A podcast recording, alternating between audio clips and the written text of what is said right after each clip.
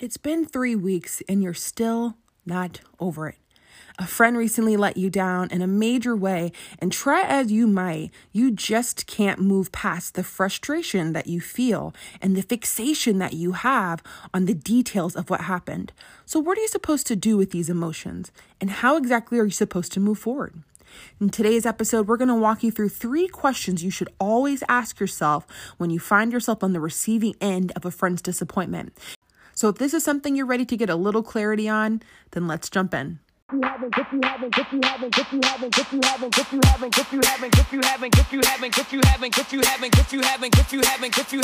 problems, I feel bad for you, son.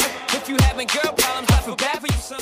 This is Friend Forward, the podcast. And if you're having girl problems, we got you. I'm Danielle Bayard Jackson, a certified friendship coach, and I am here to help you through it. Let's just begin here with an obvious but sometimes uncomfortable truth, and that is in any kind of friendship that we're seeking with longevity, sustenance, depth, meaning there's inevitably going to be moments of disappointment, meaning somebody lets the other person down, whether intentionally or unintentionally. And that's not just in friendships, right? We've probably experienced this in other arenas, but literally any situation where you bring two human beings together because we are fallible, we make mistakes, and we let each other down without even meaning to.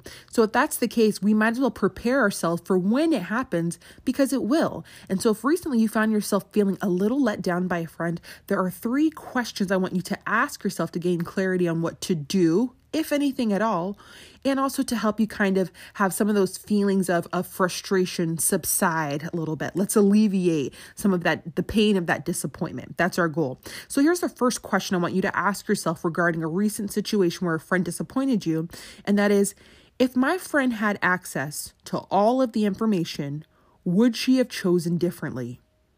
So, disappointment is a consequence of unmet expectations. And too often we have these hopes, we have these requirements that we, one, don't share explicitly with our friends, and two, feel like we shouldn't have to share because they're our friends. If you've been listening for a while, you know we often talk about the three expectations people have of friendship that sometimes leave them disappointed, and that is one of them. Thinking that your your closeness is somehow going to transcend and need to communicate, and that's simply not true. I know that kind of kills the vibe and we want to feel like we have like this chemistry in our friendships, but sometimes we have to let the other person know. I can't even tell you how many sessions I've had with women um, that include the mention of a friend who didn't come through in some kind of way, forgetting her birthday, uh, not attending an event maybe that was really important to her, failing to check on her when she was sick or really needed support, saying something offensive or inappropriate. And, and let me pause, hear me clearly. Your emotions matter. The hurt that you experienced from your friend letting you down, valid 100% and i personally i know what that feels like. What we're trying to do is it's it's mentally taxing because we're trying to reconcile what she did or what she failed to do with who she is to you. So it's like wait she's my friend. She's my girl. So how could she not come through what does that mean for us? What does that say about our friendship? And as my friend, should I even have to say it? Isn't it obvious? You'd be amazed how, not just in platonic relationships, but romantic relationships, there's tension and conflict because we feel like the thing that we are, are disappointed in is something that should be so obvious. And we hate the fact that we have to say it, but it's true. So if she had access to the information, would she have chosen differently? What I mean is, did she know it was your birthday? Did she know that even though you host three events a month, that this particular event uh, was especially important to you and her presence really mattered? So her opting out at the last minute was was hurtful to you. Did she know that her kind of particular joke or remark would make you cringe or feel attacked? Did she know? Did she know that you needed help? when you were sick? Or did she assume that because, you know, you had your boo and you have a bunch of other friends that you didn't need her particular help because you were already taken care of? These are the kinds of things we have to consider when we find ourselves, you know, a little upset with our friends. Did she know about the thing that made you upset? And did she know to what extent it would matter to you? And if she did know, do you think your friend would have made different choices? The next question I want you to ask yourself if you recently found yourself disappointed by a friend is is this a pattern or an isolated incident? Depending on the severity or, or the context, it could have even had you looking at her a little differently. You might be in a space where you're kind of even reevaluating like how you see her as a person. But I'm going to ask you to step back and look at things from a more aerial view, if you will. Okay. It's easy to get caught up in the details of the most recent uh, offense or occurrence. And so, can we look at this zoomed out for a second? How often does this happen? Not just her generally letting you down. Okay, that's one thing, but her letting you down in this particular area. So, for example, let's say if um, she's always getting you excited about a get together and, and, and hanging out and spending time, but then she's backing out before it's time to get together. And it's something she's done a couple times and it keeps letting you down. And if it does, let's go back to question one have I given her access to all the information, especially if it's something that's occurring often? Does she even know? So we've talked before about how to have hard conversations. It's one of like the cornerstones here Friend Forward is how to have difficult talks because we believe difficult talks and healthy conflict are inevitable. And and a lot of times I tell you if you are going to address something, make sure that you focus on the impact of the behavior instead of the behavior itself. So in that situation, perhaps I'd say, you know, um, hey, I'm so disappointed. I was really looking forward to seeing you and and catching up and hearing hearing about, you know, that thing that happened at your job, but I understand, you know, next time let me know because I was really looking forward to this. Or next time let me know, you know, ahead of time because I kind of shifted things around last minute and I was really looking forward to seeing you. So something that's not too accusatory, but it still lets her know the impact that that choice had on me and it disappointed me so that she's kind of like, oh gosh, this is a big deal to her. Because for some friends, they cancel on each other all the time and it's not a big deal. Perhaps she she believes that you would adopt the same attitude or that it doesn't affect you as negatively. So once you do let her know, the question becomes, how often is it happening? That's the question we're talking about. If after I've communicated this thing, it's still happening, well, then that's something to consider. To some extent, I'm not saying this applies to you. If it doesn't, if it doesn't apply, let it fly. Okay. To some extent, I want you to also assess whether or not those standards that you have are reasonable. Um, I, I might be saying too much here, but just to put things in perspective, over you know the past two years, I have uh, one-on-one coaching sessions every week. I've talked to tons of women, and I it's it's the best thing. I I love my job. I will tell you, in those two years, I have only straight up told clients twice that their expectations were completely unreasonable. Normally, I don't take a side. I, I pr- ask prompting questions and coach you through things. I'm not the judge. I don't get to determine what's too much, what's too little. That's not my place. Okay. However, I've done it twice. One of them was a time when um, a woman who was beautiful, very smart, uh, very uh, magnetic, she was disappointed because there was a friend who she spoke to on the phone every day. And then this friend decided to start going back to school. And because of that, those daily phone calls decreased and they were a little more, you know, sporadic.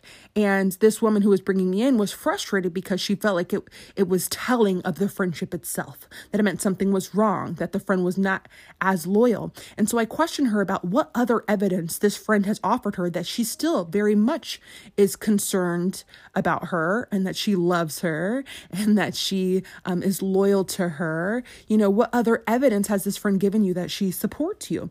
And we kind of unpacked that and we saw that the friend is actually still a good friend, but that those daily phone calls would naturally change because of the friend's new priorities and focus temporarily as she, you know, went after a degree. And so the client still was kind of struggling to understand this because she wanted those daily phone calls. It helped her feel secure. And to her, it was a sign of their closeness. And so eventually I, found myself saying, okay, I don't know that it's totally reasonable to expect this person to do that every day to prove her loyalty to you. And I had to kind of say that flat out to help her understand. I think to the average person, this would feel a little unreasonable. And so, from this client's perspective, she would say that her friend was disappointing her. You see what I'm saying? So, from her perspective, this friend is letting her down by not keeping up their daily phone call ritual. But at some point, we have to look at hold on, if I kind of tried to the best of my ability to look at this objectively, it it are are my expectations reasonable The third question I want you to ask is why did you choose this friendship in the first place? Again, if this doesn't really apply to you, that's fine, but I do want to still offer you a carefully crafted checklist that you can kind of go through to assess your situation, to, to see what your disappointment's all about and how you should handle your feelings. Okay, so this is just a little checklist. Do you just want an activity buddy, somebody to do things with? Um, for some of us, was this this connection a matter of a social mobility opportunity. That meeting this woman kind of provided a status thing for you, that it felt good to belong to a new group that gave you access to different resources. I mean, what is your friendship truly rooted in? The woman herself and the value she offers your life, or some other kind of thing? I ask you that because some of us, from the beginning, have set ourselves up for inevitable disappointment just by the very nature of the friendship itself.